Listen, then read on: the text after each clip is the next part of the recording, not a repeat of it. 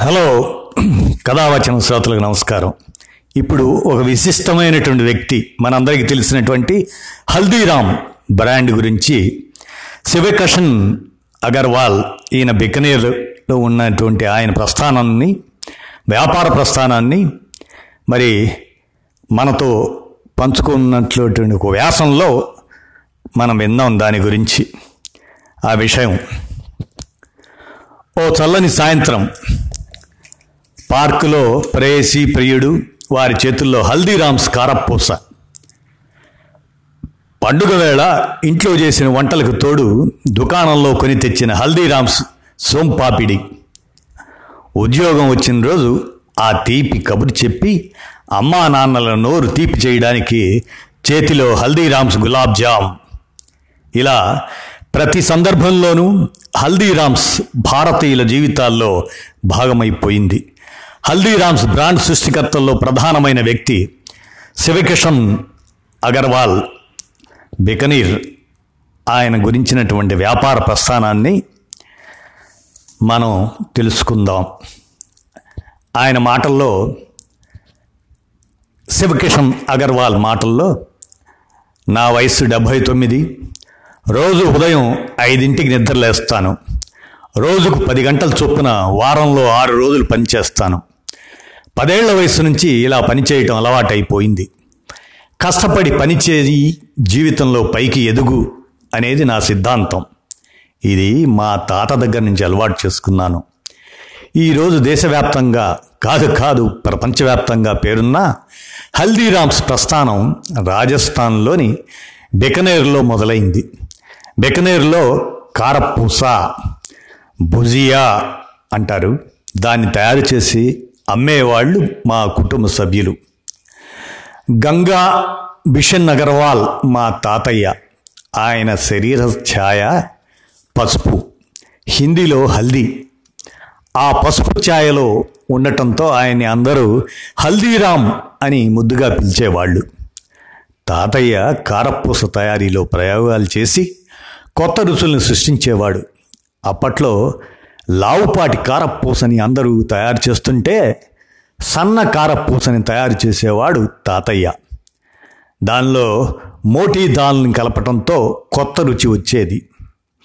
పంతొమ్మిది వందల నలభై ఒకటి ఆనాటికి అందరూ కారపూస కిలో రెండు పైసలకు అమ్మితే తాతయ్య ఐదు పైసలకు అమ్మేవాడు. బికనేర్ రాజు మహారాజా దుంగార్ సింగ్ పేరు మీద దుంగార్ సేవ్ పేరుతో ఓ వెరైటీ కారపూసని తెచ్చాడు. బ్రిటిషర్ల కాలంలో బికనేర్ మీదుగా కోల్కతా వెళ్ళే వ్యాపారులు మా దగ్గర కారపూస కిలోల కొద్దీ కొని తీసుకెళ్ళేవాళ్ళు వారానికి రెండు వందల కిలోల కారపూస అమ్మేవాళ్ళం. తాతయ్యకి ముగ్గురు కొడుకులు. వారిలో నాన్న మూల్చంద్ పెద్దవాడు. నాన్నకి నలుగురు కొడుకులు. వారిలో నేను పెద్ద అదే శివకిషన్ అగర్వాల్ని ఆరో తరగతి తర్వాత నన్ను వ్యాపారంలోకి దించారు. దాంతో చిన్నప్పటి నుంచి ఆర్థిక వ్యాపార నిర్వహణ తెలిసింది. అప్పట్లో కిరాణా దుకాణాలకు వెళ్ళి ముడి సరుకులు తెచ్చేవాడిని కేజీ పప్పు రెండు పైసలని చెబితే నేను ఒకటిన్నర పైసకి ఇవ్వమని అడిగేవాణ్ణి. వాళ్ళు ఎంతో కొంత తగ్గించేవారు. తగ్గించకపోతే వాళ్ళు చెప్పిన రెండు పైసలు ఇచ్చి ఓ వంద గ్రాములు ఎక్కువ వెయ్యమనేవాణ్ణి. ధరలోనే బేరాలు ఉండాలి కానీ నాణ్యతలో ఎప్పుడు ఉండకూడదనేది నేను చిన్నప్పుడు నేర్చుకున్న మరో పాఠం. మాది ఉమ్మడి కుటుంబం. పంతొమ్మిది వందల యాభై ఐదులో తాతయ్యకి వాళ్ళ నాన్నతో గొడవ వచ్చి కోల్కత్తా వెళ్ళి వ్యాపారం మొదలుపెట్టాడు.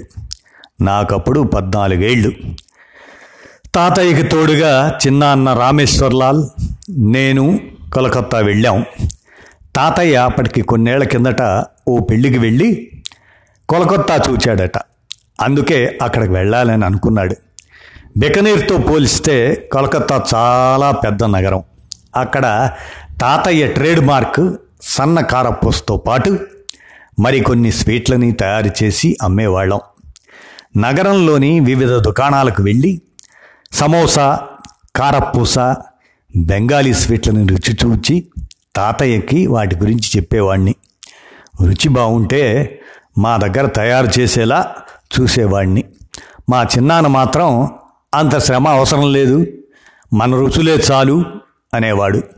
నాకు పదిహేడేళ్ళకే పెళ్ళయింది. మా చెల్లినిచ్చిన బావ నాగపూర్లో మిఠాయి దుకాణం ప్రారంభిస్తానంటే అన్నీ సమకూర్చి రమ్మని నన్ను పంపాడు తాతయ్య. పంతొమ్మిది వందల అరవై ఎనిమిదిలో నాగపూర్ మొదటిసారి వచ్చాను. అప్పట్లో అది చాలా చిన్న నగరం. రోడ్లన్నీ ఖాళీగా ఉండేవి. పెద్ద భవనాలేవీ లేవు. అయితే స్థానికులకు సాయంత్రం పూట చిరుతిళ్ళు తినే అలవాటు బాగా ఉంది. వంట వాళ్ళకి మా బ్రాండ్ కారపూస తయారు చేయటం నేర్పించాను. దాంతోపాటు మిక్చర్లు తయారు చేసి అమ్మేవాళ్ళం. దాదాపు ఏడాది పాటు నాగపూర్లో ఉండి వ్యాపారం లాభాల్లోకి వచ్చాక కోలకత్తా వెళ్ళిపోయాను. కోలకత్తా వెళ్ళిన కొద్ది నెలల తర్వాత నేను తప్పుడు లెక్కలు చూపిస్తున్నానని నింద మోపి మా చిన్నాన్న నన్ను ఇంట్లో నుంచి వెళ్ళగొట్టాడు. దాంతో భార్య నలుగురు పిల్లలతో కలిసి నాగపూర్ వచ్చేసాను నేను కోలకత్తా వెళ్ళాక మా భావ వ్యాపారం ఏమంత బాగా నడవలేదు. నేను మళ్ళీ వచ్చేసరికి వాళ్ళు ఎంతో సంతోషించారు. నేను తిరిగి వచ్చాక బికనీర్ రసమలై బెంగాలీ రసగుల్లా తయారు చేయించి అమ్మడం మొదలుపెట్టాం. రెండు నెలలకు ఒకసారి కలకత్తా వెళ్ళి అక్కడ దుకాణాల్లో వంటకాలని రుచి చూచి కొత్తగా ఏం తెస్తున్నారో గమనించేవాడిని అక్కడ తూచొచ్చాక మా వంటవాళ్ళ చేత వాటిని తయారు చేయించేవాడిని జిలేబీ మైసూర్ పాక్ పేడ ఇవి కూడా అమ్మటం మొదలుపెట్టాం. దాంతో మొదటి సంవత్సరం ముప్పై ఐదు వేల లాభం వచ్చింది. ఆ డబ్బుతో మా దుకాణం పక్కనున్న ఆరు దుకాణాలని కొని వ్యాపారాన్ని విస్తరించాం. మా దుకాణాలకు హల్దీరామ్ పేరు పెట్టాం. కోలకత్తాలో ఉండటం వల్ల స్వీట్స్ తయారీ మీద పట్టు వచ్చింది. కారపూస మాకు గుర్తింపు తెస్తే తర్వాత మేము తయారు చేసిన సోన్ పాపిడి కాజు బర్ఫీ మా దశనే మార్చేశాయి. క్రమంగా రెస్టారెంట్ వ్యాపారంలోకి అడుగుపెట్టాం. అక్కడ చైనీస్ ఇటాలియన్ దక్షిణాది వెరైటీలను చేర్చాను. వ్యాపారం చాలా వేగంగా అభివృద్ధి చెందింది. నాగపూర్లో వ్యాపార విస్తరణకు పెద్దగా అవకాశం కనిపించలేదు. ఆ దశలో ఢిల్లీ వెళ్దామని తమ్ముడు మనోహర్ నేను అనుకున్నాం. కానీ ఇంట్లో వాళ్ళు అప్పులు చేసి వ్యాపారం చేయొద్దు అన్నారు. మేము పొదుపు చేసిన డబ్బు పట్టుకొని ఢిల్లీ వెళ్ళి పంతొమ్మిది వందల ఎనభై మూడులో దుకాణం తెరిచాం. ప్రఖ్యాత చాందిని చౌక్లో సిక్ బేకరీ పైన మా దుకాణం ఉండేది. ఆ పై అంతస్తుల్లో ఇల్లు అక్కడ వ్యాపారం ప్రారంభించిన ఏడాదికి లాభాల్లోకి వచ్చాం. బికనీర్వాలా ఘంటేవాలా లాంటి వ్యాపార దుకాణాలు అప్పటికే కారపూసని ఢిల్లీకి పరిచయం చేశాయి. దాంతో మేము స్వీట్స్ పైన దృష్టి పెట్టాం. ఇందిరాగాంధీ మరణానంతరం పంతొమ్మిది వందల ఎనభై నాలుగులో సిక్కులపైన దాడులు జరగడం వల్ల సిక్ బేకరీతో పాటు మా దుకాణము ఇల్లు కూడా మంటల్లో కాలిపోయాయి. కొన్ని నెలల్లోనే మళ్ళీ వాటిని బాగు చేసి దుకాణం ప్రారంభించాం.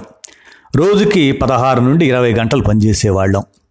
పంతొమ్మిది వందల తొంభై నాటికి ఢిల్లీ నాగపూర్లో కొత్త తయారీ కేంద్రాలను ప్రారంభించి దేశవ్యాప్తంగా మా ఉత్పత్తులను ఎగుమతి చేసేవాళ్ళం. మాకు మరో తమ్ముడు మధుసూదన్ కూడా తోడయ్యాడు. మార్వాడి కుటుంబం కాబట్టి కేవలం శాకాహార పదార్థాలనే తయారు చేయాలనేది మా సిద్ధాంతం. మంచి రుచుల్ని అందిస్తే మాంసాహారులు కూడా శాకాహారం తింటారని మా నమ్మకం కూడా. వ్యాపారంతో పాటే కుటుంబ సభ్యులు పెరిగారు. దాంతో నిర్వహణ కష్టమని వ్యాపారాన్ని వాటాలు వేసుకున్నాం. ఒకరి పరిధిలోకి మరొకరు రాకూడదని ఒక నిర్ణయానికి వచ్చాం. ఢిల్లీ కేంద్రంగా ఉత్తర భారత రాష్ట్రాల్లో మనోహర్ మధుసూదన్ వ్యాపారం చేసుకోవాలని నాగపూర్ కేంద్రంగా పశ్చిమ దక్షిణ రాష్ట్రాల్లో నేను వ్యాపారం చేసుకోవాలని అనుకున్నాం. నా జీవితాన్ని మార్చేసిన నగరం నాగపూర్. అందుకే అక్కడికే తిరిగి వెళ్ళిపోవాలనుకున్నాను. ఇదే సమయంలో తూర్పు భారతాన్ని చిన్నాన్న వారసులు చూసుకునేలా మాట్లాడుకున్నాం. తర్వాత హల్దీరామ్ పేరు వాడకం పైన చిన్నాన్న వారసులతో గొడవైంది. ప్రస్తుతం ఢిల్లీ నాగపూర్ కేంద్రాలుగా నడుపుతున్న వ్యాపారాలకే హల్దీరామ్స్ బ్రాండ్ హక్కులున్నాయి. నా పరిధిలోని ఉత్పత్తుల ప్యాక్ మీద హల్దీరామ్తో పాటు నాగపూర్ అని కూడా ముద్రిస్తాను. బికాజీ పేరుతో మరో తమ్ముడు శివరతన్ అగర్వాల్ బికనేర్ నుంచి వ్యాపారాన్ని నడుపుతున్నాడు. ప్రస్తుతం హల్దీరామ్ వారసుల వ్యాపార సామ్రాజ్యం దాని విలువ ఇరవై ఐదు వేల కోట్లు ఉంటుంది. తాతయ్య హల్దీరామ్ ఏడు పదుల వయసులోనూ సైకిల్ తొక్కుకుంటూ కలకత్తాలోని మా దుకాణాలన్నింటినీ చుట్టి వచ్చేవాడు. ఆయనకు కాలక్షేపం తీరిక అంటే తెలీదు. ఎప్పుడూ వ్యాపారం గురించి ఆలోచించేవాడు. క్యాషియర్ దగ్గర రోజు యాభై పైసలు తీసుకొని తన ఖాతాలో రాసుకోమనేవాడు. ఆయన నుంచే నాకు పొదుపు కూడా అలవాటైంది. ఇప్పుడు నా నెలవారీ ఖర్చు రెండు వేలు మాత్రమే. కానీ పెట్టుబడి పెట్టాలంటే మాత్రం వెనుకాడను. ఆయన క్రమశిక్షణ వ్యాపార దక్షత వల్ల కుటుంబ వ్యాపారం చేయగలిగాం కానీ ఈ రోజుల్లో కుటుంబ వ్యాపారాన్ని నడపటం అంత సులభం కాదు. పిల్లలతో కలిసి ఇప్పుడు నేను నిర్వహిస్తున్న వ్యాపారంలో ఎనిమిది మందికి వాటాలు ఉన్నాయి పిల్లల్లో ముగ్గురు డైరెక్టర్లుగా ఉన్నారు. పాల ఉత్పత్తుల వ్యాపారంలోకి వెళ్దామని ప్రతిపాదించినప్పుడు పిల్లలు అంతగా ఆసక్తి చూపలేదు. ఎన్నో సందేహాలను వ్యక్తం చేశారు. కానీ నేను పట్టుబట్టి అడుగు పెట్టాను. ఈరోజు అక్కడ కూడా మంచి లాభాలు వస్తున్నాయి. కాలం ఎంతో మారిపోయింది. వ్యాపార శైలి మార్కెటింగ్ పద్ధతుల్లో ఎన్నో మార్పులు వచ్చాయి. అందుకే విద్యావంతులైన వ్యక్తుల్ని డైరెక్టర్లుగా తీసుకుంటున్నాం.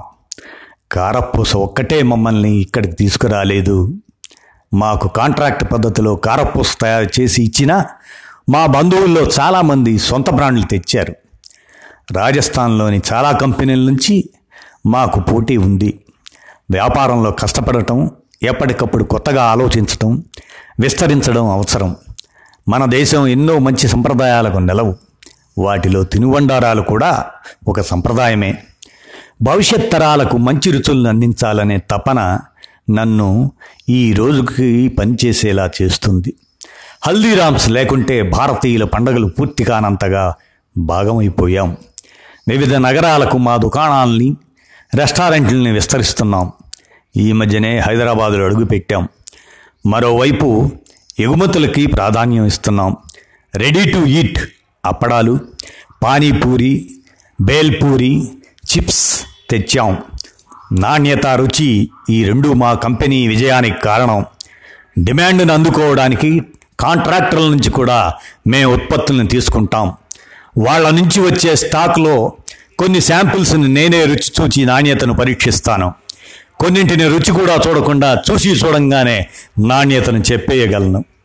మా తాత స్ఫూర్తితో వ్యాపారాన్ని ఇక్కడ వరకు తీసుకువచ్చాను. నా పిల్లలు మనవలు మరింతగా విస్తరిస్తారని ఆశిస్తున్నాను. మా సోన్ పాపిడి ప్రపంచ ప్రఖ్యాతి అని చెప్పడానికి గర్వంగా ఉంది. మేము ఒక నెలలో తయారు చేసే సోన్ పాపిడిని ఒక క్రికెట్ స్టేడియంలో పెడితే అది నిండిపోతుంది. నాగపూర్లోని పన్నెండు ఫ్యాక్టరీల్లో మా స్వీట్స్ హాట్స్ తయారు చేస్తున్నాం. మేము ఏడాదికి తయారు చేసే హాట్ లక్ష టన్నులు ఉంటుంది మసాలా స్నాక్స్ స్వీట్స్ లస్సీ ఇలా నాలుగు వందల రకాలని అమ్ముతున్నాం. దాదాపు వంద దేశాలకు మా ఉత్పత్తుల్ని ఎగుమతి చేస్తున్నాం. నాకు ఊపిరి ఉన్నంత వరకు కాకపోయినా ఓపిక ఉన్నంత వరకు పనిచేస్తాను. పని చేయకుండా నేను ఉండలేను. నిద్రలోనూ పని గురించి ఆలోచిస్తుంటాను అని శివకిషన్ అగర్వాల్ తన వ్యాపార రహస్యాన్ని వ్యాపార ఎదుగుదలను వ్యాపార ప్రస్థానాన్ని మరి తెలియజేసిన దాన్ని మన శ్రోతలకు వినిపించాను. ధన్యవాదాలు.